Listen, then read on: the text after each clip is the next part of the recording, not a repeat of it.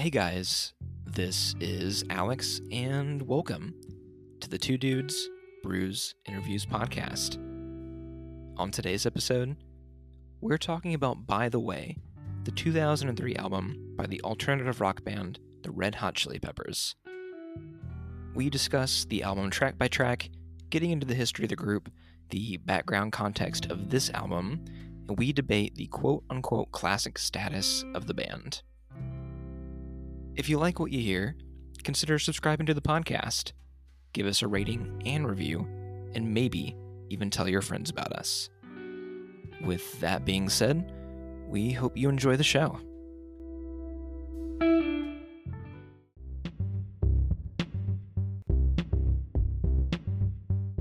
All right, we are live. Yo, yo, what's up? Drinking wine like a bunch of bitches. What'd you say this was? Pinot Noir? Pinot Noir. It's um decoy. Uh, that's the um Jesus the Like the brand? winery. Yeah, the vin the vineyard. Yeah, so 21 Pinot Noir. Is this considered red wine, or This is is- it a completely different thing? No, this is red wine. Yeah, Okay. just a I don't know. It's a that's the type of grape. I can um I'll, I'll give you a little rundown here. Hold on. Yeah, I'm a complete novice when it comes to wine. I like it. I really just drink like Cabernet when I do. So Pinot is first and foremost, you know, should be slightly chilled, but we're drinking at room temperature, so who gives a fuck? That's all right. predominantly from Pinot Noir grapes. I don't know. It's kind of dry. It's not as dry as I want it to be. I like really fucking dry wine. This is like a nice balance for me. Uh, but yeah, I like wine. Um, it's my thing right now because I don't get like super hungover on it. This stuff is like pretty translucent compared to what I'm used to, so I probably won't get as fucked up on it. So that's kind of nice. I like this so far. This is the second time I've had red wine, and it tastes nothing like the first time that I had it. So I don't That's know good. what I had the first time. I would drink this again, or like on my own, or you know.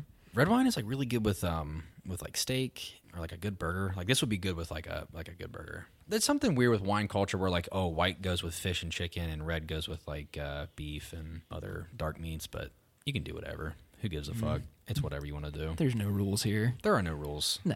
They're all fucking made up. Kind of like government. Yeah, exactly. But yeah, I just um I had this sitting in the cabinet at home and it's a California wine with a with a California band.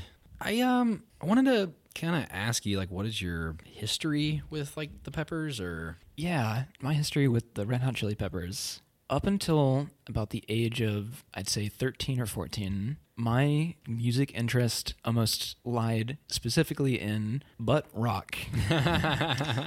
I loved Korn and Trapt and Disturbed, Crossfade and yeah. all that uh, all that good shit. And I think it was around my 14th birthday I asked for a couple records and they were like Continuum by John Mayer and this album. Okay. And I think there might have been like an Incubus album in there or something too. But for me, the Red Hot Chili Peppers were like the first band that I liked that didn't seem to rely on exploding into a big distorted chorus. It felt like a, they were a good transition band for me in between uh, like going from like generic rock to, for example, like a year later, I was like buying Radiohead and Modest Yeah. Mouse CDs and shit.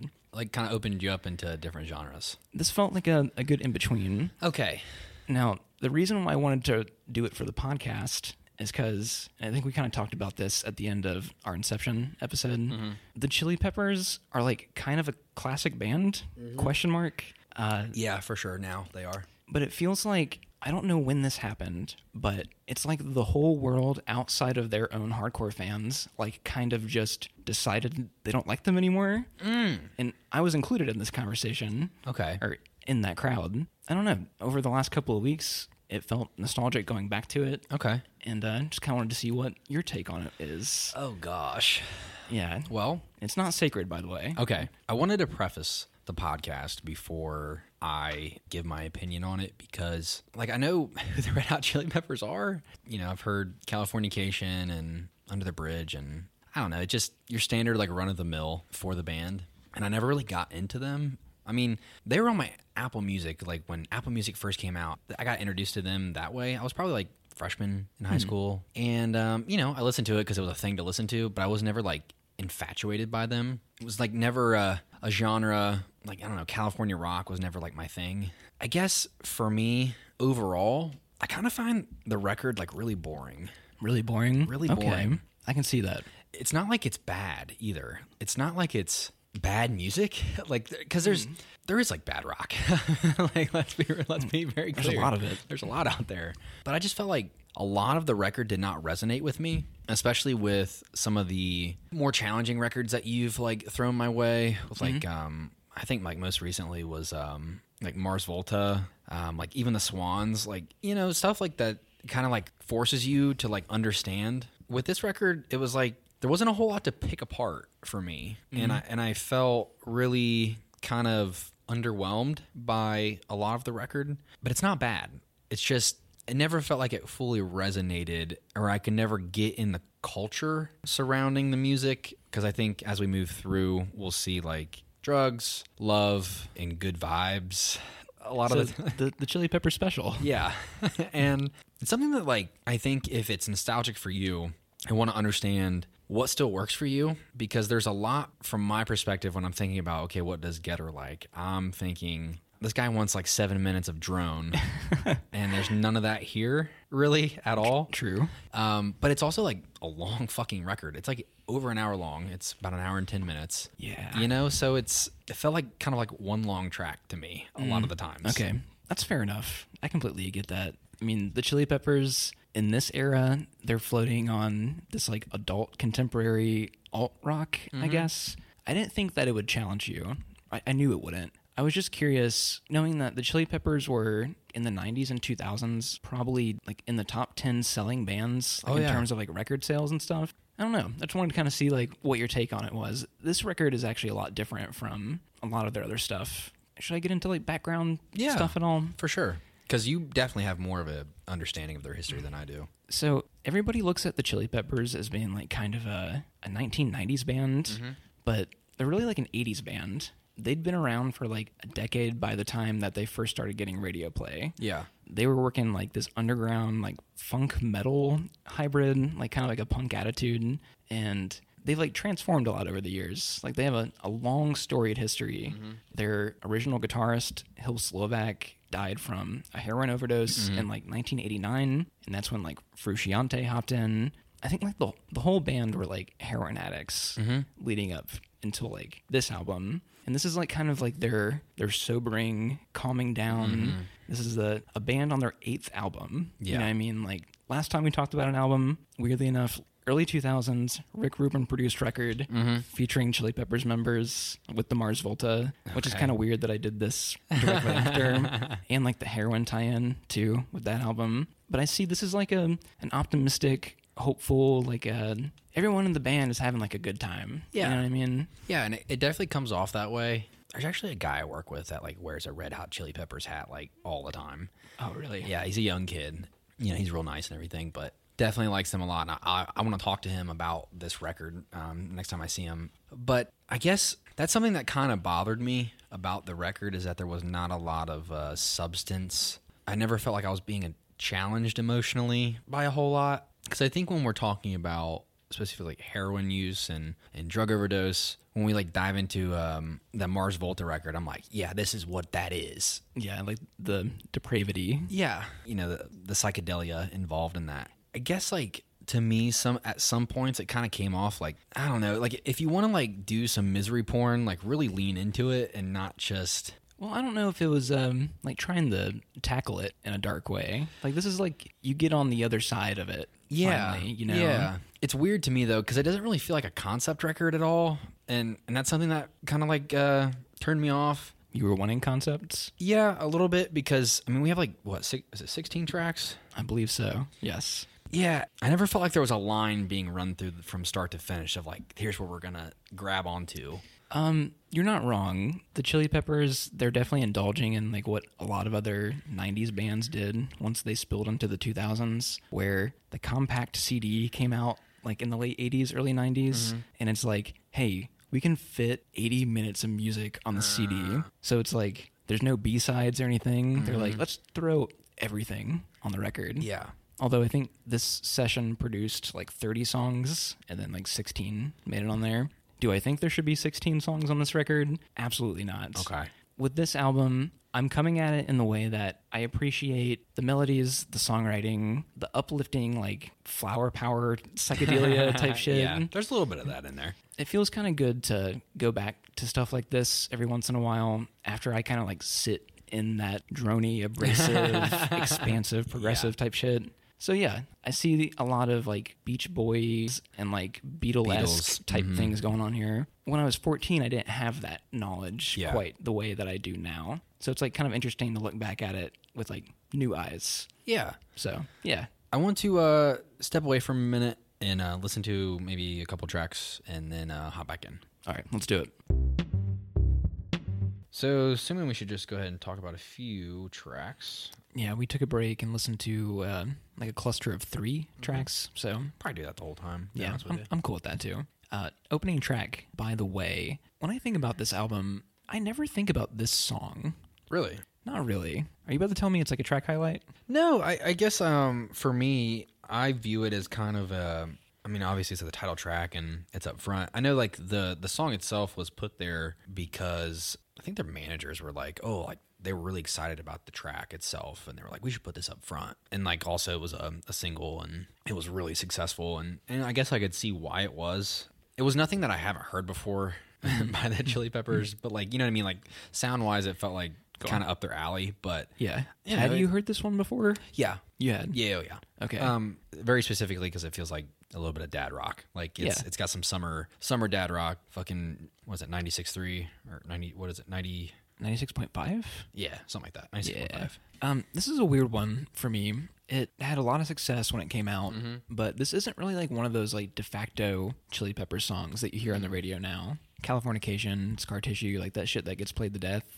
Uh, Yeah. Like, by the way, really isn't in that category. I think it's a good intro track. I don't know what else would be an intro track besides like Can't Stop, maybe. Because this is one of the only ones where like the tempo kind of picks up. Maybe weird, but it kind of reminds me of uh, Smashing Pumpkins, like like the breakaway that dun dun dun dun dun dun dun dun. dun, dun. Smashing Pumpkins. I don't know. It kind of reminds me of like um like Cherub Rock or something, opening up to fucking um, uh, Siamese Dream. I could see that maybe. You know, it gives me like similar vibes. It's an opening track. It, it feels like an opening track. Yeah. I don't know how else to put it. there's only really two parts going on here, right? Like the intro is the chorus, Yes. And then like the energetic parts are like these funky breakaways. I don't know how I feel about like Anthony Kiedis's vocals during the funk moments on this track with like the talk box Yeah. vocals. I don't know. How'd you feel about that? I, I like Talkbox, but you know, I want that shit like in a soul song.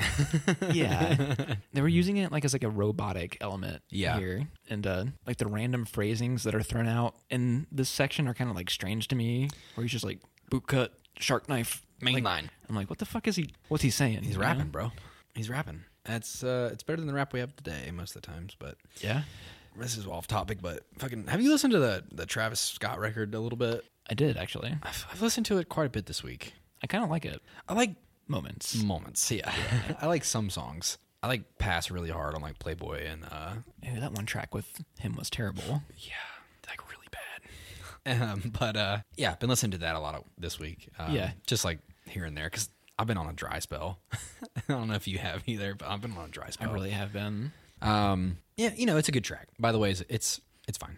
Yeah, it's okay. It's okay. I really like Universal Speaking. This is like a track highlight for me. Same. This is one of the the tracks on the record where I feel like actually kind of fits the vibe of the actual uh, tone of the record. I agree.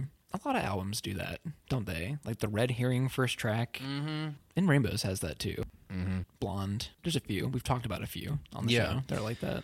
Yeah, in Rainbows, it's like uh, give off some Kid A. God, that's a really like uh, 15. St- I, Like they get in your face for the first two tracks, and it's like, all right, now we're gonna calm down. yeah, but yeah, this uh, this track specifically, like the the chorus, like reminds me of the Beatles. I think part of it, like the harmonies that back up, like feel very Beatle esque, Beach Boys, which is nice. You know, I I that's something that appeals to me. Um, the song like doesn't get off the rails or anything. And it, it, it feels like a, a nice, tight, concise, soft approach that I guess I've never really heard from the band, which was like unique for me when going into the record. This is like one of the things that stuck out to me. Don't me don't get me wrong. I think there are like a plenty of times where I feel like I'm inundated with like the same vibe of like Chili Peppers, but like this is the one where I'm like, oh, this is the first time I feel like I've I've heard something unique by them. Yeah, they they really don't have any other tracks that sound, uh, or not many at least, that sound just like this one. The melody feels like it was written by Paul McCartney. Yeah, yeah, I know that this album is like mostly written by the guitarist John Frusciante. Yeah. I think this is like really the only time this happened in the band's history. But he's the one that's bringing the the different flavor to this album as opposed to like the extra funky shit everywhere else in their discography. The uh, the harmonies are great. I like the the swirling psychedelic effects that kind of uh, introduce themselves after the first chorus. I think this just feels like a classic song. Like it's so basic. I think I wrote in my notes that the solo sounded a little goofy to me for some reason. Like it had like a kind of like generically beachy sound to the Yeah. tone.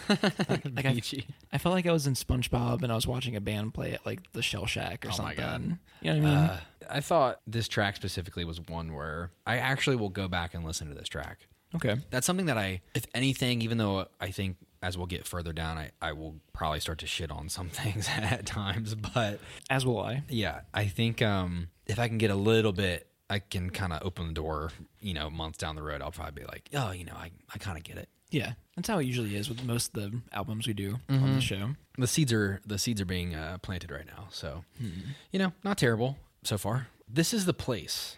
I like this track. I wouldn't say it's like a highlight or anything, but I enjoy this one, I think. Ah, dude. Is like not a good one for you? This is like the first when I was listening to the record this week. This was um like front half. Like I'm like I get like really pissed off. like a lot. The front half? The front half. and not the second half. we'll get there. Um, Okay. The only reason I say that is because, as you'll see, as we keep going, I just like get really frustrated with the fact that I feel like we're talking about the same thing over and over and over again. Like on a lyrical front or like me Yeah. you describing the song? Like lyrical, like yeah. like lyrically, it's like we did drugs and it was not good. There's a reason this band is memed up so much. Like, Yeah. Every song's about California. Like that thing. Uh-huh. Uh the white guy rapping. I get it. It's uh it's kind of hard to take serious. Yeah, and it's not that I don't get it, but it's I don't know if, if they really care about being taken serious though. yeah, and that don't might, that might be true as well. There's something like kind of playful about the band in a way. Mm. And I think that it doesn't always mesh well considering like the topics. Yeah, where he's throwing out there, there's a lot of like cringe lines on the record that I will bring up throughout, I'm sure. I mean, don't get me wrong. I like some of the lyricism. I mean, I don't think it's anything superb, but specifically on this track, I mean, the only things that like stand out to me where he's like, "Can I isolate your gene? Can I kiss your dopamine?" I'm like, "Yeah, of course I get it. Like that's a a very fun way of saying, yeah, like heroin attaches onto your fucking brain, and like that's the only thing that makes you happy." And I know that on the day my best friend died, I couldn't get my copper clean. And then I like looked into it, and it's like, oh yeah, like he didn't even go to his best friend's funeral. Yeah. And I'm like, oh shit, like that's that's like dark, but It's, it's, like, also like heavy shit, Yeah, yeah. but it's also like it's like fucking let's fucking like uh like here's the vibes, man. It's fucking we're singing about some sad shit, but like Mm, yeah, maybe the tone and the lyrical content are a little mismatched here. I don't know. I think like the tune just sounds good, honestly. yeah, The bass is moving on this one. There's like these weird stabs of I can't tell if it's synthesizer or guitar with like a lot of effects on it. I think this this has one of the strongest choruses on the album. I mean, the verses aren't doing a whole lot for me, but this is my calling. there you go. I like the melody writing on a lot of this album. That's what's doing it for me a lot of the time. That is fair. I'll give you that. I think one of the things that frustrates me is that I may not be a huge fan of his vocal delivery. I'm not either. I don't think. He's like divisive to me, like to my own mm. brain as I listen. Because I think there are times where he actually sounds like tender, honest. He can be a little pitchy at times mm. too, which is weird on like a studio record by like a big band. Yeah, and that's something that's going to come up later for sure. Like very specific moments where I get like really pulled out of it because I just feel like it's not living up to eh, like the brand. Like it felt like, you know what I mean? I feel like this is a band of like really competent musicians, and then like they have the vocalist. He doesn't match the the creative energy of everybody else. I don't think. Yeah, But he's kind also of- like the unique thing that like got them hits on the radio. Like Yeah, this worked at one time. he's very floaty. Yeah. Uh, you know, he's very floaty, and then and then you jump into like some drum break, and he's fucking, yeah, he's rapping kind. of. I mean, it is like rap. Like, I mean, it's a lot of like rhythm based lyric delivery, and Yeah. it's not bad. But I think when you're like you're mixing like the themes and then the lyricism plus like the delivery, like the tempo and the tone of the of the music, it, it just comes off like really wishy washy. Like they're telling you, but I can't really feel it. Yeah, I'm right there with Yeah. you. Honestly, this isn't an album that's emotional to me. Yeah. I think it was emotional for the band, but it's just not translating. There's um before we hop off of this one, uh, there's like some lines that actually like sparked memories in me. Years ago, I actually read uh, Anthony Kiedis's autobiography when I was like in eighth grade, maybe. And uh, there's a line on this song about like I don't want to do it like my daddy did or something like that. Yeah. From what I remember, there was like some twisted stories involving his dad from this book, like blowing weed smoke, in his, face, and shit. Yeah, And the- I, I went to the Genius last night and was like being reminded of a few of these. Uh, I don't know if this one is mentioned on there, but like his dad let him have sex with his dad's girlfriend when Anthony was like 12 years old Jesus Christ. like he was fucked up early on. So the drugs and all the allusions to like sex in Chili Peppers music, like I feel like like he's There's a some twisted things about it. Yeah. like he's got like a sex addict thing going. I think, uh. and this is one of the only albums where I don't think that like he doesn't sing about sex in such a blatant way. yeah. Like on Universally Speaking, like that felt like a romantic like Yeah. love song. Well, yeah, and like that track specifically, one of the reasons why I liked it so much is because although like I, I think I'll like spit in the face of like a lot of the tracks on this record, I think th- that was one of the ones where I was like, oh, you know, like it is like a bittersweet like song. You came across to me like, oh, like you love somebody and it doesn't work out, but like at least you'll the universe is going to reward you for taking it on the chin and like loving the best you could and like you know. There's like no spite in the uh, in the end and stuff, and like I don't Yeah. know, and like that that song is very uplifting and, and soft, and it comes through uh, like uh, almost like churchy, you know? Churchy. Yeah, I think I know what you mean. you know what I mean. Yeah. A lot of harmony, and that's the stuff I like. But yeah, that is fucked up. Yeah. but you know, this album is about like getting past those things. So That's Like true. he like finally showed some matureness on this one. Piss break. uh, dosed. Yeah. I have a feeling that you uh at least from some comments that you made during the listen, you don't like this one, right? Well, in my notes, I say this feels a little redundant uh, at this point because Damn already. Yeah, like I don't know, and I, I mentioned earlier, but like uh, it just feels like you know the themes are so closely tied to like drug use and like heroin and, and all that shit and addiction, and it feels like um, that kind of like weighs heavy on like all the songwriting here, and so like everything is through that perspective, and so it it kind of feels. Eh, you know, whatever. But like, it's not a bad song. I mean, there's shit. I mean, like even the the guitar, like the. I mean, that almost kind of like reminds me of like Modest Mouse, to be honest with you. Like it, the the clean clean guitar. Um, I know it gets like kind of like overshadowed and like it gets built upon Yeah. throughout the song. But I'm like, oh, like that that's easily like a an indie little uh, uh note combo there. And then you know you have your pre-chorus like lay on, lay on, lay on, lay down, do some heroin. no big deal. Is that like what the annotation is on Genius? Yeah, and just like I mean, it, it comes across pretty clear. Like, yeah, just shit. I mean, I've seen Breaking Bad. I know what what they do. I've been there. I don't know if like the heroin subject matter really weighs down this one Really? for me like that. Okay. I- I think the the verbiage that's being used here is vague enough that if I'm just mildly listening, like it's not going to pop out at me like this Yeah. deep beyond the canyon. Like I don't know. This is actually my favorite track on the record. So, Really? yeah. Okay. I uh I love this one. Okay. I think this one reaches a, a level of tenderness that I don't think they really hit anywhere else. That's fair. I think there's five different main guitar lines that are kind of weaving in and out of each other on this one. I wish the mixing did a little bit or um, gave a bit more love to the layering. Like there's um Can kind of muddle together. The production on this record is not my favorite. Yeah, that's something like I wanted to talk about because it's like fucking the vanilla wizard himself, Rick Rubin. Yeah. you know, produced this record, and I mean, hell, it's fucking twenty years ago, but still, you know, I mean, De-Loused in the Comatorium was one year later. Jesus Christ. And remember, that record was like, the production was great on that album. The production was fucking crazy.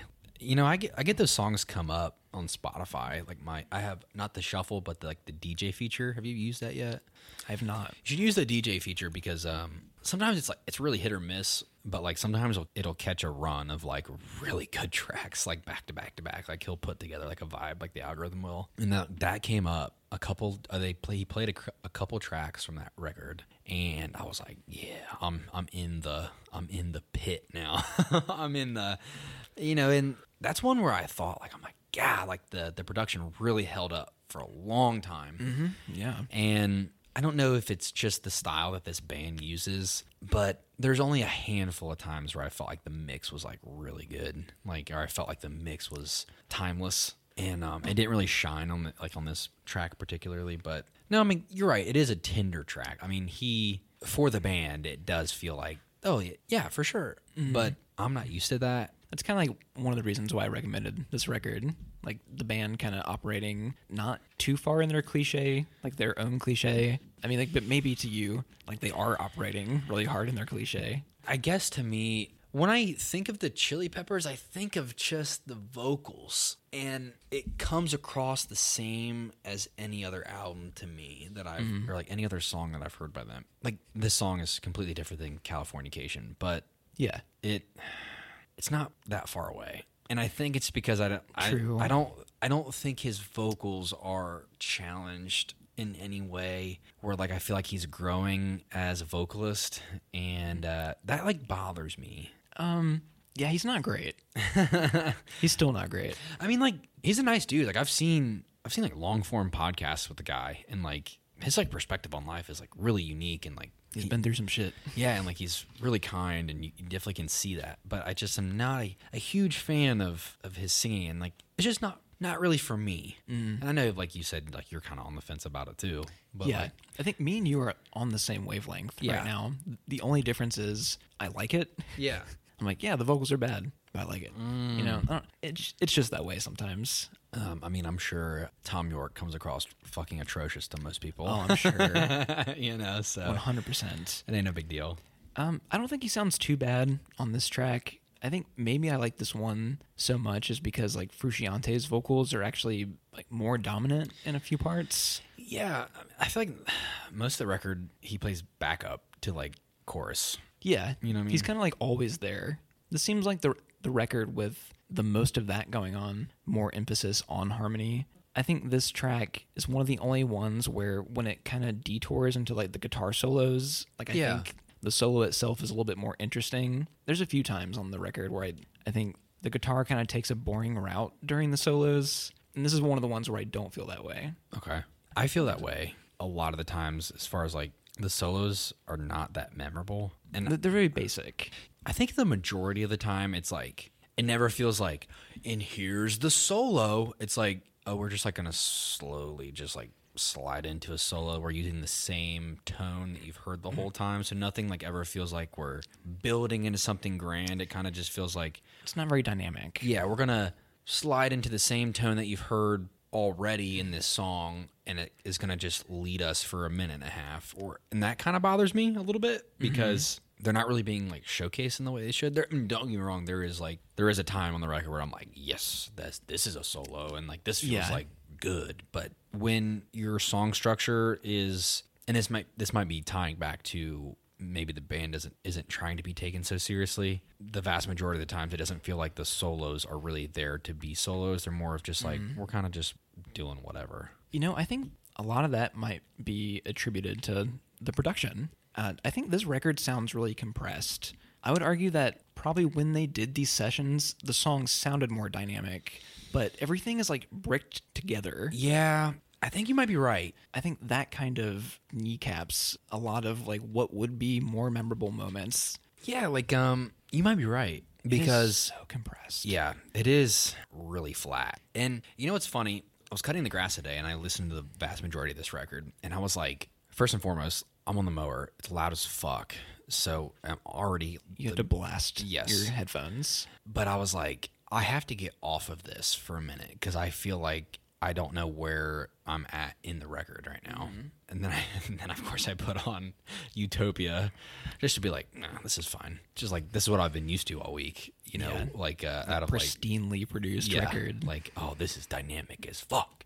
Yeah. and um, even though like I I don't like a lot of the songs, I'm like there was like this isn't the fucking Travis Scott Utopia record that we're review- reviewing, but there are like that record is actually like really experimental for Travis Scott, even though like I think Astroworld was like a step above rodeo, but like they're like they're front and back halves to songs and like really dynamic transitions into mm-hmm. certain things, mm-hmm. and I needed Long detours. yeah, I needed that. I needed some resets. Like I mm-hmm. needed to feel like I could like wipe clean something. Yeah. You might be right. There's a lot of compression. The beginning of universally speaking, if my headphones are too high, it hurts my ears. Mm. Like it it feels like everything is like kind of loud but not loud enough at all times. Yeah, is this Rick Rubin's fault? I think so actually.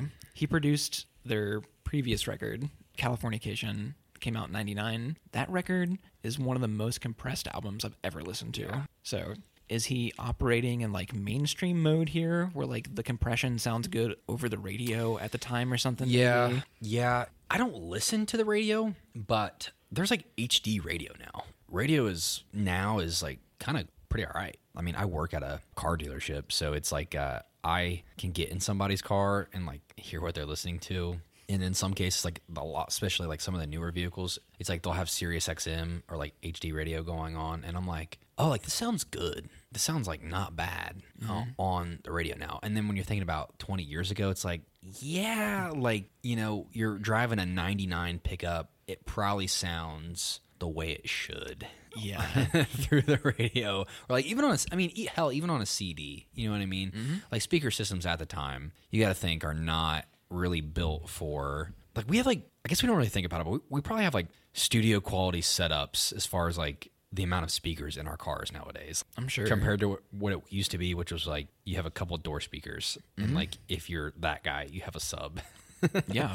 like you don't have like the tweeters and uh you know what I mean? Like you don't have like the dynamic range quite like they did back then. So that kind of makes sense. But like it doesn't really like, stand up to like the test of time. Modern scrutiny. Mm-hmm. Yeah. I get that. A lot of albums from that era. And I it, like that. And it might be because it is mainstream too. Like when you talk about the Mars Volta, that's like on the fringe. And like I think you can kind of get away with like really dynamic producing because it's like, yeah, that's for people that want that. Mm-hmm. The only time that I think the production like is doing something interesting, not too compressed, is actually on this next track. Don't forget me. At least during the verses. Yeah. Now the chorus is blown out as fuck. it is so loud, like unnecessarily. Uh, how do you feel about this track though? this was actually like thematic and like I- i'm gonna be honest with you like my headspace trying to listen to this record was just like not the best like i won't like bring it up too much on the air but like i've been like battling the fucking stress lately because i'm in like a weird spot right now with like transitionary period in my life and like it's been like my fucking theme this year for my life is to, like completely transition out of living at home and like taking on more, more responsibility as i should and i'm very excited but it's been really difficult for me Yeah, like you can't get a break really. yeah, and it's been hard to like unwind and I'm in like work mode. And so when something is not like I'm scrutinous with like my media consumption. If it's not the best thing in the world, it's like get the fuck out of my face. You know what I mean? It's I've like, noticed that it's like with I- you. it's like I don't have time Yeah. to like piddle around with mediocrity right now because Mm-hmm. my I feel like my time is really crunched. And so when listening to the record, it's like, okay, like let's fucking let's Hmm. let's do something. You know, that's funny. That's actually the opposite reaction of what I would expect from like somebody else, I think. Stressful time in your life. We're doing this podcast, like, like an easygoing record, but it's like hell for you. Yeah, you, yeah. like, do I need to like recommend Death Grips or something? yeah, you Is know, like direction we need to go in. I want um I want something that okay, we saw Oppenheimer together and although like it was one of the most cerebral sensory overload most powerful things I think I've ever watched in my life. I was like completely and utterly blown away, and it felt good to feel that. And Yeah. I wanted it. You know me. You know me better than most. I operate at an RPM that like is probably not healthy for, a lot, for a lot of people. And so when when I'm stuck in like something that doesn't like completely vibe with me, I want out. And like Okay. and so coming back to this track, Don't Forget Me, it's like one of the only tracks thematically where I felt like, oh, this is a, like a unique perspective for the record. Because I feel like earlier on we've been like wishy washy in between like this love for a person and like love for drugs and like the like the the song kind of blends together thematically. This track, it's like okay, so the lyrics come across as like the drug talking to the person. I'm like, that's that is like a like a, a perspective that feels unique to me. Uh, It is, throughout yeah. the you know throughout the listening experience that we've had so far. And then don't get me wrong, like it still feels like kind of like overkill for me. It's not bad to me. One of the few things that I found redeeming was like the guitar solos in this track were unique, like the tremolo technique that like really builds in. It's like crunchy and it's like very grunge esque at times. I like that. I felt like a, a a tone that like I'm not really used to like thinking about when, it comes to, like the peppers. Like Yeah. it felt like. uh This is very unexpected by them. yeah, it, I don't know. Like a lot of their guitar tones are like really warm or, or like clean. A lot of like percussive elements. Or like on this track, it felt like the guitar was the rhythm, but it was like crunchy and dirty and gross, and I like that. That's a unique thing going on compared to like where we started so far, where it's like floaty and oh, like um doing my thing. Like the soft alt rock stuff. Yeah. Not, not really your thing. Not right now. Not but right like, now. But like this, this track, I'm like, oh, I can get behind this. This is, Yeah. uh, this is a little bit more. Even though I don't think it's the most challenging thing in the world, I'm like, this is like a, No. a unique thing so far in the record. I'm an inbred. I'm a pothead. I'm like, yeah, you sure are. Me fucking too. Yeah, I do think that a lot of the album might be missing like some kind of element of grit. Could be production, could be just like uh, the influences, the inspirations that they're drawing from are too soft. That with the production, it's not meeting the needs of like the songwriting. Really, I don't think. Yeah. But yeah, the guitar hitting these like psychedelia Yeah. moments on the uh, the verses. This is actually one of my least favorite like vocal performances by Kiedis. Like on Yeah. the verses specifically, I think he kind of sounds goofy. Uh, A little bit. the, the tone of the song is almost matching the depravity of like the perspective the lyrics are coming from. yeah. But yeah, Anthony's singing, not really there. Did he really have to begin the chorus by just going, oh, like this long, like oh?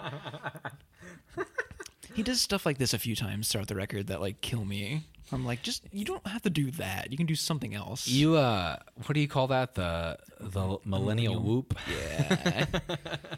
I don't know. It was like that was a boring choice. Yeah, and maybe that's part of the what you said earlier with uh this is the band's feel good. Maybe they're just kind of like, eh, we're doing all right. I thought you would vibe with this a little bit more than God, What I'm sorry. I'm sorry. No, it's hey, it's okay. Nothing is sacred on the show. It's giving me a Not even uh, Jesus Christ. Fuck that guy. especially him. That's awful. We better talk about the Zephyr The- song, the or, Zephyr this, song. or this might end up being one of our longest podcasts of all time. Yeah. and we thought it'd be one of the shortest. Jesus Christ. We're on track six. We got ten more to go. There's a few that I that I have very little to say about. We can let's talk about this. Reconvene and like trying to make a, a marathon. Okay, I like this one. I actually do too. This is like the flower power. Like uh It feels like the best encapsulation of that so far. Right. Fly away on my Zephyr. Zephyr is uh, defined as a gentle breeze blowing in from the west, often considered to be the mildest and most favorable of the directional winds. Okay. That sounds a lot like this album. Yeah. I don't know. I, I like the the thematical elements going on here.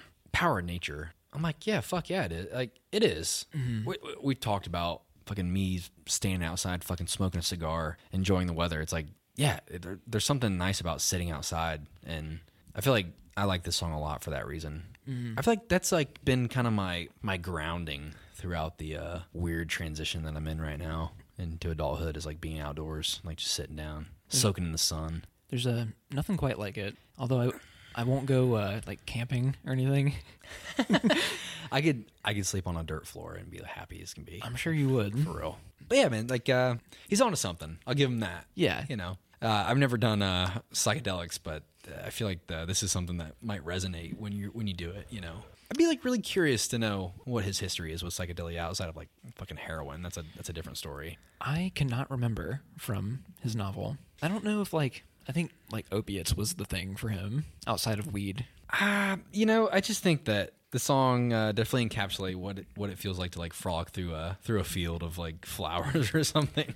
Better than many songs that I've heard in a weird way. Yeah, it's not. It's um kind of a unique thing. I feel like maybe tonally for the band, or like this like kind of encapsulates the vibe of like some latter Beatles records, but it's also like through the through the lens of a a '90s alt rock band. Yeah. That's kind of fun. I see a little bit of like magical mystery tour era Beatles here. Uh, that's an album we need to digest at some point. Yeah, I don't know if you've listened to that one really, or if I've even shown you many tracks by it. Oh, yeah, I've heard a couple. It's a good one. Most of their records are good ones. yeah, I'd agree with you. um, I think we said this off the air, but I appreciated like the electronic drumming element here. Where was this on like other tracks? I think that would have been kind of interesting to like expand on that. That is a good point because don't you feel like there should be inklings of that in other tracks? Like I never feel like there is a th- we're talking about theme and like yeah, it's the it's the band's feel good on the other side of a, some addiction problems, but it's like mm-hmm. where are like the unifying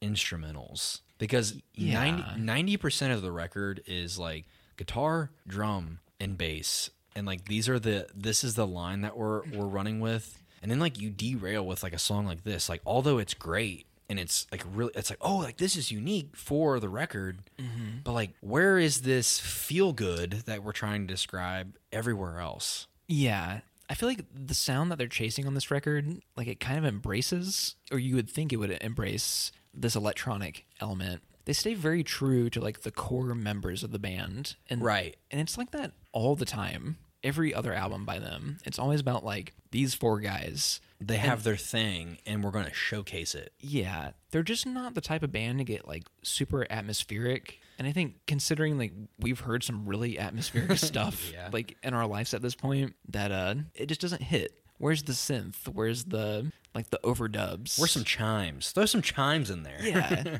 like there should be something. like horns or uh Yeah, there isn't like enough additive elements on top of the core sound of the band, right? Where Yeah. a band can stay true to their sound and like add a, a flair to it, and then you can kind of expand upon their previous sound in that way. Where like this would be the record to do such contextually, but you don't really get that throughout, which like is is like kind of bothersome. And like we'll get it later with like um Cabron, that's a track that like kind of derails completely from like the rest of the record. But it's like hey, they tried something. they tried something, right? And it's like, okay, but like where and like that's one of my biggest critiques of the record is like, okay, you're derailing. It's not a concept record really. It's like like a thematic record that's like really long. So like there should be these expansive moments to like showcase this growth that the band is going through, but you don't really get a whole lot of it. yeah. So it's like frustrating. there's a lot of like reminiscing over the past and like being happy that you've gotten over it, but there's not a lot of like actual pondering instrumentally. Right. And uh, that is what's missing here, Mm-hmm. I think. But then at the same time, like, am I expecting too much out of like the Red Hot Chili Peppers? You Yeah. know? Right.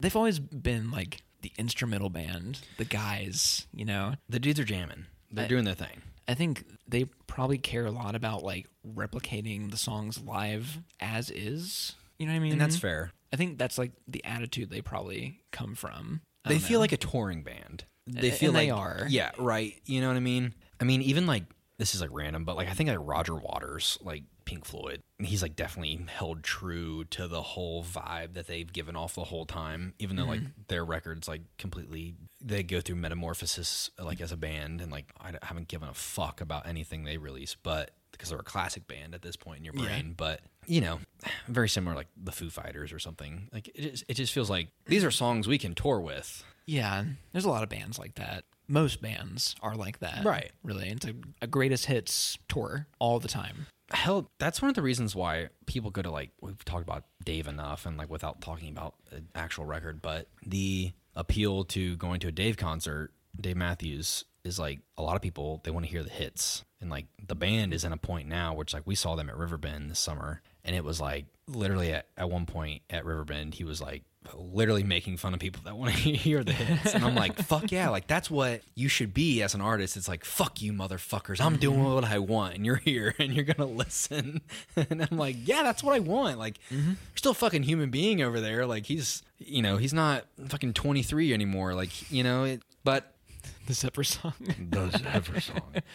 Sorry, I don't mean to do this to us. I think there's a reason why we we keep spinning off on this track specifically. I like it a lot, but like there's not a whole lot to say about it. The guitar is good, the harmonies are good. I like the electronic drums.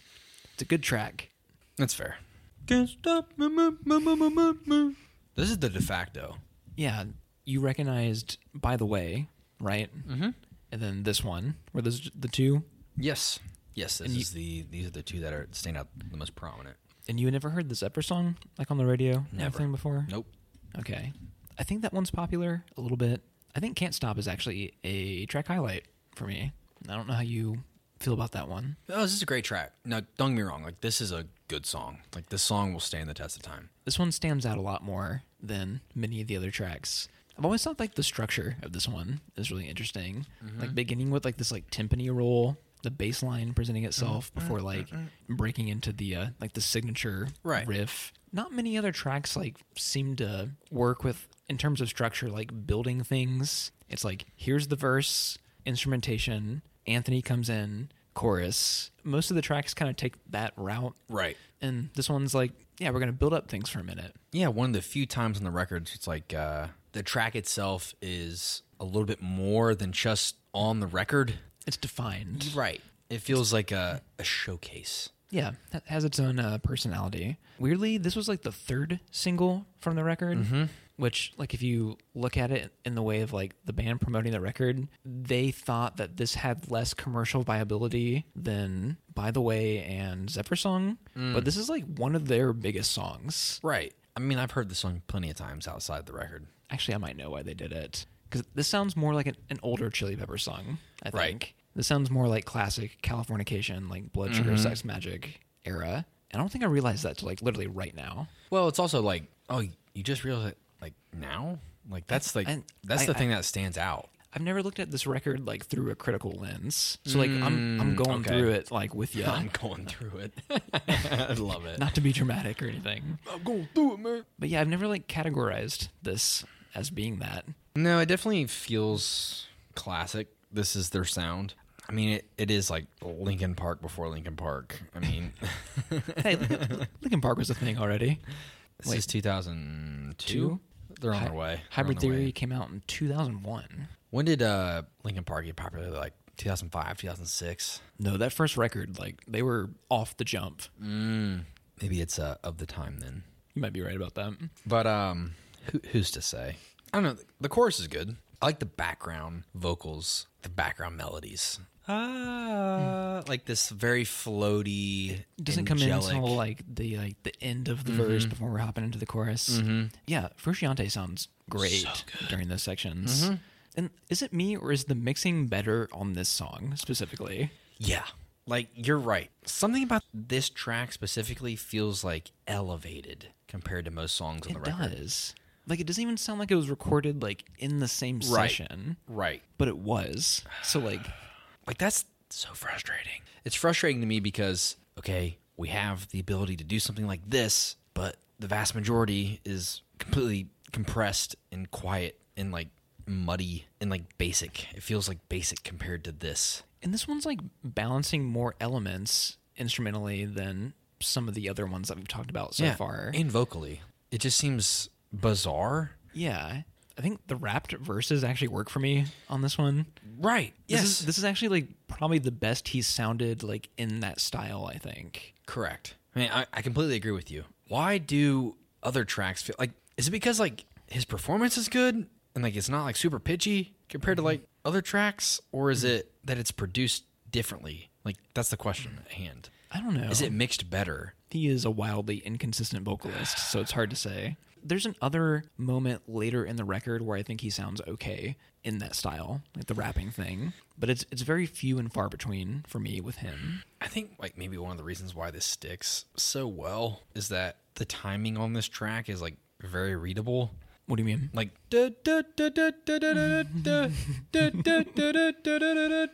it's the same through line that beat delivery. Yeah. Dun, dun, dun, dun, dun, dun. Like, Even the guitar is the same. It's it's being stacked. And then you and then you have um you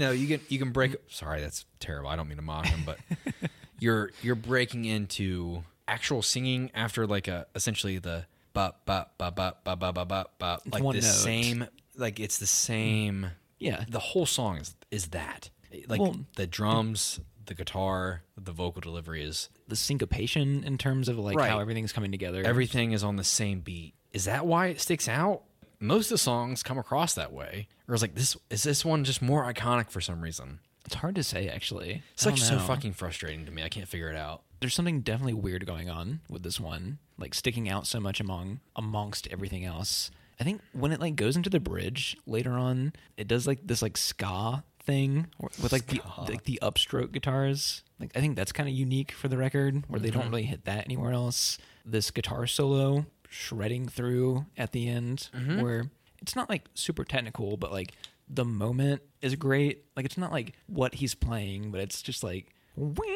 like you know it's like like badass you know You know what's um, funny about this song is that this song actually has like a groove Mm-hmm. compared to most songs on the record. I wrote down on my notes, it's one of the only tracks where I feel like I can just put it on and forget it's playing. And like that's good like I mean that in a good way. The song comes across like a vibe I can get behind. Like it feels Okay. like oh like I'm here. I can relax now. I don't it's like this is a cool song I'm not fighting this song yeah also like the song was written lyrics in mind as the basis of the rhythm rather than like the song being written and then the lyrics being written afterwards.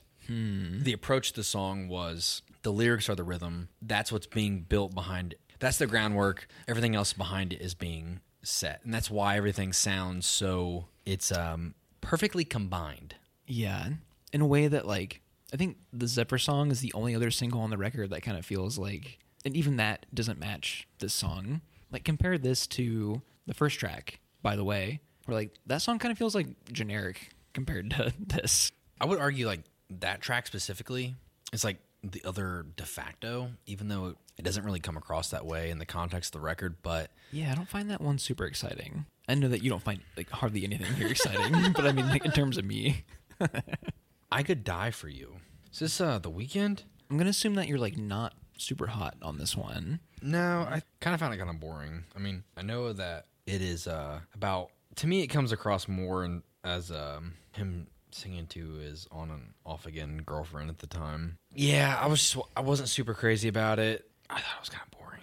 It is kind of a boring song. I like it though. Uh, Okay. I'm not too mad about this one. I'm a, a big fan of the chorus, although I hate, and this is another one of those Anthony like can't help but like get in his own way type things. The chorus goes, "I could die for you." Then he has to throw in like the filler line, "What you gonna do?" Yeah, I hate like, that. Why? Something else could have gone there because I think outside of that line, like the chorus is really great.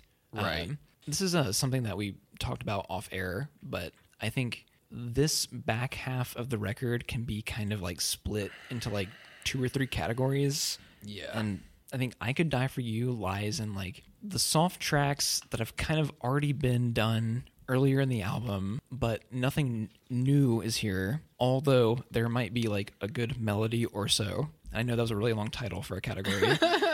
then we have songs that fall into gimmick and or experimental territory. Actually, those those are the two categories because when I thought of that earlier, Can't Stop was actually its own category. So Can't Stop is category three. How do you feel about the song Midnight? I think that falls into the I Could Die For You category. I think this song's like really forgettable. It is. Weirdly enough, when I first bought this album, I remember I got it for my birthday and I listened to it for the first time as me and my family were driving to like Cedar Point. I was like 13 or 14. uh, I think I was with either Logan or Nathan, I think, but I listened to this album on the way up for the first time, and I kept replaying this track for like 40 minutes straight on this drive. And it's weird returning to the record and looking at it and being like, there's really nothing going on on this one. Yeah. This is the boring song for me. Like, I think this is one of the more boring Yeah. songs. Yeah, I thought it was like lackluster. And it's not like any individual component of this song or I Could Die For You. Mm-hmm. None of the in- individual components are bad, but it's kind of like this it's like a soup. Like everything's just melding together in a boring way. Isn't that frustrating though in terms of not only is it like a boring song, it's like you're already like adding on to the fact that like we like yeah, okay, like sometimes the mix is like just really fucking compressed and like we're rehashing the same idea. This one uh, weirdly begins with like a string intro for a brief moment. Yeah, yeah, yeah. Was that like expanded on in like the later sections of the track? I don't think so. I mean, I think it like comes in, but it's also to the point where it's if you're gonna do it, fucking do it. yeah, I- I really don't think they show up again. And once like the song like introduces itself, there's like a police siren Yeah. at the beginning of it, which I thought was a odd random choice. I don't think that the verse and the chorus really match each other. Like it feels like they don't belong in the same song. Things will never be the same. But- and then like it goes to the chorus and it's like everyone. It introduces itself as like kind of like a jazzy chill thing. Then it like tries to get really anthemic, but like it doesn't like earn that moment. No. I love when you sing on the mic. like I love when you're just like We've both we've both been doing this tonight, by the way. It's because you can meme the fuck out of this. this is like Pearl Jam, like Creed territory with like even like that kind of shit. Yeah, but like when you're listening to Pearl Jam, Eddie Vedder's vocals are like an instrument. It's unlike mm. anything. He's a great singer, but that- Right. but that's like that's the '90s singing Right. with arms wide open. Don't get me started. I'm it's been a while. yeah. Looking back at me, I don't. Do fucking not. this is a subcategory of music that we've just now discovered. hey man, I tell you what, my mom, she's fucking crazy, like all mothers. But the one truest fucking statement she's ever made, she's like, Pearl Jam's debut record is the best debut record of all fucking time. I'm like, you're, you're so fucking cool. Like you're, you're fucking right. Like you're right. I remember you said that to me one time, and I, I really had to rack my brain. 10 by Pearl Jam has like never been one of my favorite records, but like I can't disagree with that. I will tell you, front to back, that record is one of the most solid records of all time. Maybe I need to go back to it. It's been a long time. It's been a while. I didn't even say it that time. I need to go back to that one, I think. we'll have to venture into that territory at some point. But um, I want to talk about throw away your television. Um, yeah. What category does this fall into? The gimmick territory, I think. Right. At- At least uh like lyrically. Yeah, like this song instrumentally just feels like Flea song. Which like we haven't like I feel like we haven't even really talked about like Flea. It's fucking Flea. We haven't. But like I feel like the bass in this track is the one that like actually is like the momentum mover, which like I feel like it's kind of gets muddled on for the majority of the record. And this is the track where I feel like even though it is like in gimmick territory, it is the one that feels the most prominent for him as a performer. Like it feels like this is the track mm-hmm. that he shines on, even though I like don't really like the track itself. Like I mm-hmm. can like kind of respect the fact that he's the person moving the track forward. And then I wrote down in my notes what I think is interesting about the line, it's a repeat and it's getting old, is exactly how I felt the entire album experience. Were you writing a goddamn comedy routine to yourself in these these notes? I was like getting like really frustrated trying to listen to the record as a whole. Like it's a lot. It's a fucking lot. It is to, a like, lot. to like subject yourself to. Like 16 tracks. You make Like- it sound like Guantanamo. like we're talking about an mm-hmm. hour and 10 minutes of like at times feels like a muddled mess Correct. and so like other than i have other than drugs are bad and love is good we know how to play rock music. You know what i mean? Like that's the that's what like the the fucking album has felt like the majority of the time. Where it's like okay we know how to fucking do our thing. Here it is. You know what i mean? And so when we're getting like this deep into the record i'm like i need a fucking break. I get it. I know you know how to do it. Like I feel like mm-hmm. this track could have been, excuse me, this album could have been nine tracks long, and I'd have been like, perfect. It's over. It's done. It was concise and it was true to the band. But no, it's like let's fucking tack it on. Let's do the thing. What's weird is that I agree with you and I like the album. I do think that there's probably a stronger nine or ten track experience in there somewhere. With this track specifically, like you were talking about Flea and how this is kind of like his uh his standout performance. I think they were like throwing him a bone on this one. He uh infamously was like the one member of the band that was unhappy at the time since Frusciante took the reins on songwriting, John was writing the bass lines for Flea. Like he wasn't like letting Flea do his own thing Really? on the tracks. Okay. And Flea felt so musically inferior that he one almost quit the band, and then as soon as Frusciante quit Chili Peppers in 2005, Flea went straight to uh, Berkeley, I think, to get his degree in like music theory, so he could like catch up to Frusciante because he's like Frusciante quit the band. Now I gotta like I gotta be that guy. I gotta step up. Ah, Okay. So his input is largely absent on this record. Like Okay. Flea's. This is like the one song that he got. It's like not even a great one. I'm talk about Cabron. This one's so weird. It's so fucking weird. Mm. I have a question for you. Is the title of this song censored on Spotify for you? Mm, no, I don't think so. Look at this. Track 11. What the fuck? Isn't cabron like a friend type I don't word? know. That's so strange. I've never. I didn't think anything like that. The track title is censored on Apple Music, and I don't know why. Maybe we're not catching on to the woke crowd or something that there's isn't something that we're uh, we're seeing here. Maybe so. This track's really weird because it's like an acoustic dominant mix. Has that happened yet on the record? Mm-mm. I think this is something I meant to bring up, like when we talked about the track earlier. I think it was uh, "This Is the Place" where there's like the bridge has acoustic Okay. that, that comes through. That I saw you out there yesterday. I, I, need, I need to stop doing that. no, it's fine. But this is the first time that like the acoustic has taken center stage. yeah, it starts off with the acoustic. Large emphasis on like this Spanish influence. I think this falls into gimmicky or like the experimental category. I definitely think it's more gimmicky. It is. I'm not a big fan when like bands play with world music. Like, oh, we're gonna do like an Arabian feel on this one, or like borrowing from a culture that like y'all can't operate in that mm-hmm. genre. Like, it's weird. I get it. You're in California, but like it still feels like kind of cheap and sleazy. It does. I wrote down. I know it's about gang violence and how they need to come together through love and happiness, but it feels really cheap and gives off youth pastor vibes. yeah, you can definitely tell I was like kind of like in this spiteful headspace. You're not wrong. This is like one of my least favorites Yeah. on the record. I like detest this song.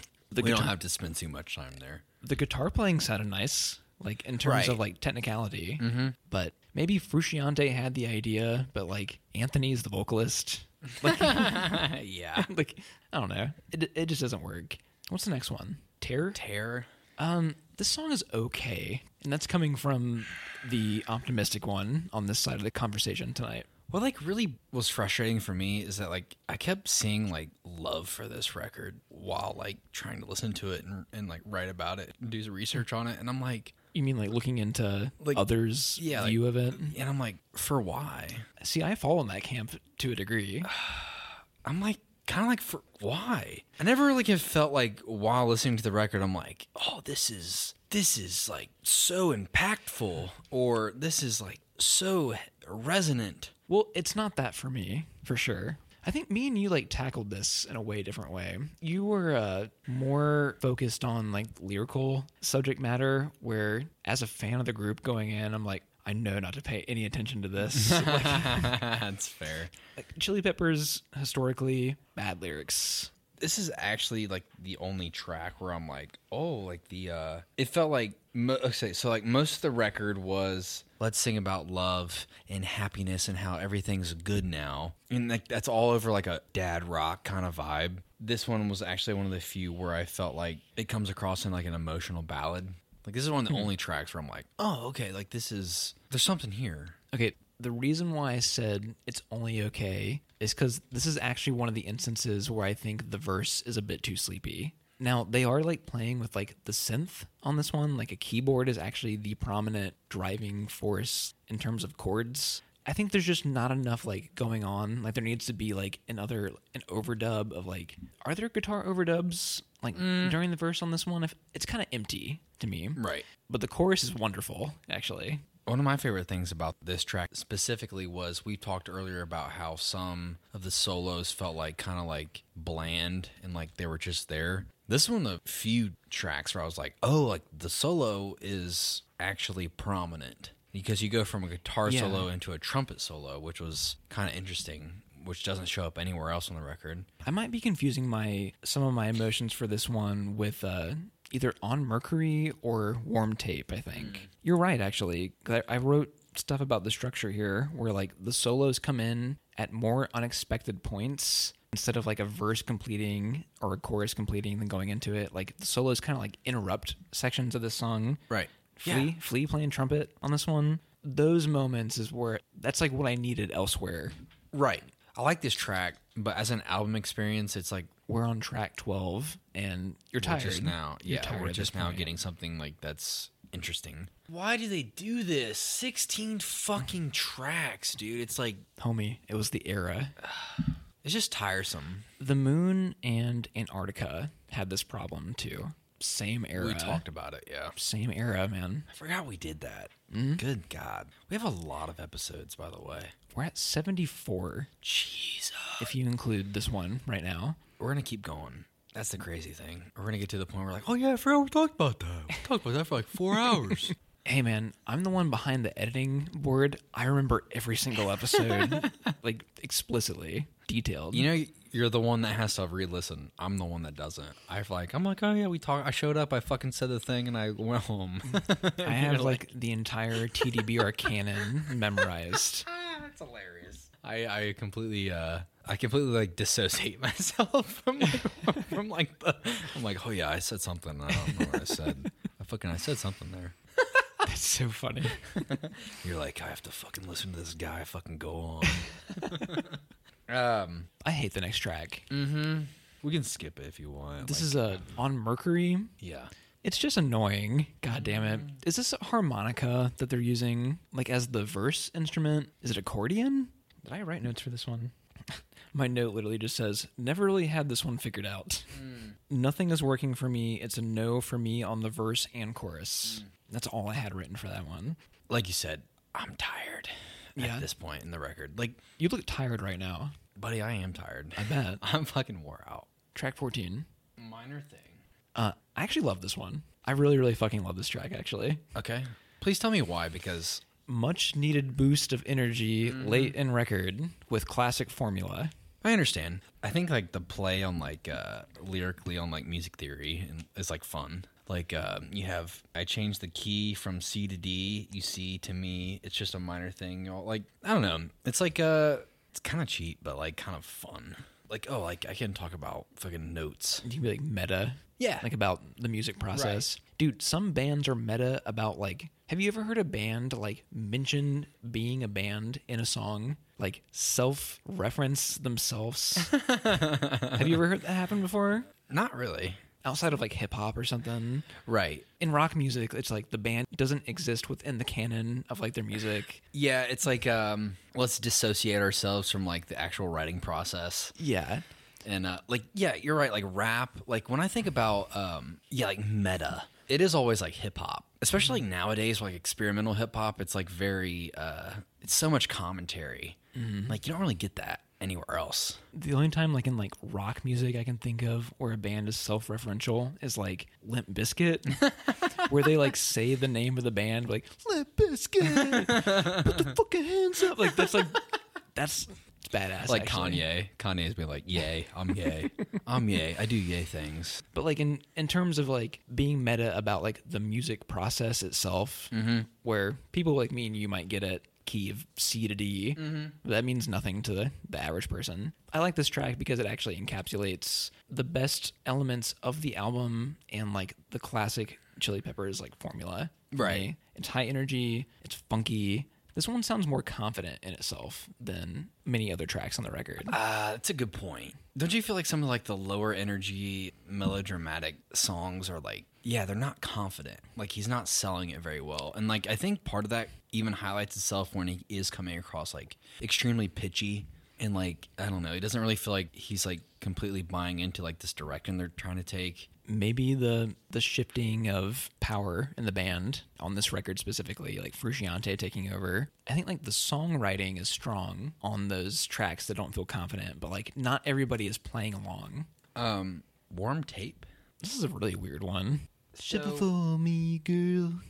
Yeah. I like kind of like this one because the synth- synthesizer is there playing a dominant role. It's a little bit more odd than other tones on the record. This is one of the one of the tracks where I think really highlights the fact that it feels like he's super uncomfortable as a mm. vocalist because I think the tempo that this track takes with like his vocal delivery just sounds like really they do not line up at all. They don't. and it's it's frustrating because it's like we should be like building into like the end of the album but we're like one track away and it's like we're still feeling like we're not there This is the second to last song. yeah and like that's frustrating because i don't know when you're gonna do 16 tracks it's like god you better make goddamn sure that it's like perfect Well, that was not the attitude at the time. That's still not the attitude, No. honestly. If an album has like that many tracks, you're guaranteed a bloated experience. I hate that if we ever fucking write a record it's like gonna be eight solid minimum Yeah. I think 8 to 10 is like perfect LP length as long as like the tracks aren't like 3 minute like bits. Right. You expand, you do some long stuff in there. 8 to 10 tracks. This track is weird, man. The vocals don't match the verses. The chorus doesn't match the verse. Like it, it breaks into like a western kind of sounding. like it's like miles and miles. Like where'd that come from? All of a sudden. On this recent excursion into the record, I've actually realized that the bridge of this song is like unexpectedly good, considering like nothing else on the track is working. And I don't know if I could even like pull out like the melody for the bridge because I just discovered how much I liked it yesterday. I think. yesterday hey, Hello, Joe. that's a perfect song, by the way. I love that song. That's a song breaks my heart. It's one of the hardest keys to sing in. I've never tried to sing a Beatles song It's so fucking. ever. He's a weird vocalist. The key that he sings in on that song specifically is one of the hardest to fucking match. Like the octave, it's like really high up there, sustained a lot of the time too. Um, but yeah, fuck this song. Um, Okay. I, I love it. I love that you're like, I love this album, but like, fuck this fucking song. you've rubbed off on me a little bit. I'm sorry. I don't mean to destroy this record for you. This is what we did with Inception. I mean, to be fair, dismantling that. Yeah. Honestly, that's what I was expecting going into this. You to know, a degree. I will say somebody commented on our TikTok and said uh, about the Inception TikTok about uh, the girlfriend thing, and someone said uh, must have saw this before Oppenheimer. Uh-huh. I meant to comment, "Fuck you." The fucking mistress dies. she does. She does. There's always a dead woman Uh-huh. in fucking Nolan films. Although I thought it was more earned in uh, that Mm-hmm. particular case because there's a conspiracy involved. Yeah. So, and it's real life. God damn it. Yeah, it happened. Yeah. Um, last track, Venice Queen. I actually don't know how I feel about this one. I think it like It's it ha- like a long track for the record. It's like almost six minutes long.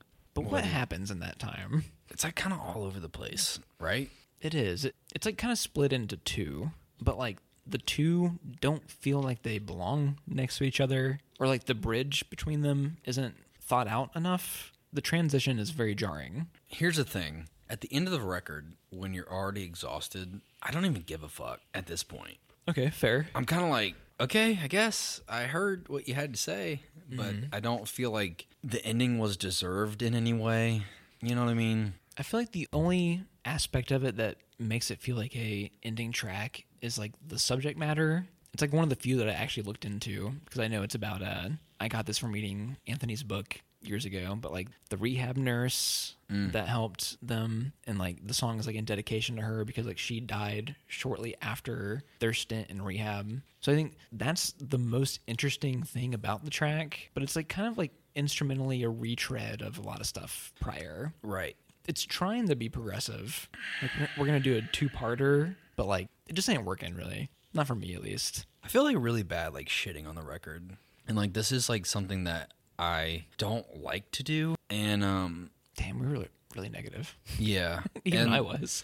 Well, and like also it's hard for me to like come in excited about something knowing that I have to like kind of shit on somebody's work because like I don't know, somebody else made this and people probably worked really hard on it and like it still didn't like really resonate in any way that like I found meaningful. I don't like to bring that energy in a lot of the times. Like very rarely am I like, oh, I'm fucking excited to shit on this because I'm thinking in, in perspective. I'm like, oh, dude, like somebody like this meant something to somebody. you know what I mean? I hate to like channel my uh, opinion into that fucking uh, framework, but when I don't like something, and in particularly this case, I like felt the vast majority of the time I had a hard time like grabbing onto anything I enjoyed. It's not bad music. It's just like it never felt like anything more than like the sum of its parts. It was just like we can like put music together in the same key and like here it is. And it never felt like it was anything that was like impactful. Like that was like that's like frustrating to me. It's also like not something that like I want to express. Not that like I can't enjoy a perspective of like something's mediocre and here's why, but it's also like I want to I want to like something. You know, nine times out of or I, I would say all the time. Every time we mm-hmm. sit down and do something for the podcast, I'm like, what is the angle? What is the thing that makes this work? What is mm-hmm. the what is where can I find the enjoyment? And a lot of the times on this record, I'm like, there's not a lot there. Like mm-hmm. that's frustrating for me because you know I'm like I want to give the effort. I think your perspective is interesting because you're hopping in after all of mm-hmm. like the you've made the evolution musically. You know what I mean? Yeah, This is like giving me similar vibes to like the Death Cab episode that we did, where age difference between me and you. Right. I was like ripe age during the, the grip that the Chili Peppers had on like rock music. You know what I Gotcha. mean? Okay. And uh, I can't say that I find the album even mediocre. Like, I think all of our criticisms are valid, and I agree with you on almost every single thing you said tonight. I think it's just that it just doesn't excite us as much Right. as anything else. Like, this is a. We don't do super mainstream records Mm. on the podcast very often. Is this like the most? I have to think about Yeah, that for probably. a second. I mean, outside of like Abbey Road and like like Siamese Dream, even those had like But a lot going on. like, Right. They felt fringy but mainstream at the same time. Mm-hmm. I think earlier Chili Peppers stuff actually was more on the fringe, and this is Mm-hmm. like kind of them like this is the middle age record, and I think maybe me turning turning thirty is why I thought about this all of a sudden. Returning to this like comfy alt rock Mm-hmm. type shit. I think the way we tackle stuff now, we dissect stuff so much harder than we ever have yeah, I think stuff like this doesn't really lend itself to that eye as much. Yeah, you're you're probably right. And I think that we give so much energy to like trying to like hyper focus on elements of a record that it can kind of come across like really snobby. Which like I'm sure for some people it's not like super fun to listen to, and I'm sure I've pissed off somebody tonight. But um, I'm sure we both have. and it's it, but it's just like the fact that I feel like and this is this is like a huge problem like I felt like I've been running into lately. And I think about like when Nathan came over and hung out with us you know he was talking about like oh you know like I just been like playing the stuff I like on repeat. And I'm like god like that that's a fucking hole that's like hard to crawl out of. And I'm like um I like constantly want to expand the, like my repertoire. Same. and so this is so weird and like frustrating, but like JPEG Mafia is like my favorite artist right now. And it's because that like his shit is so outside of the norm that like people can get behind. And like I was just thinking about this yesterday, by And- the way.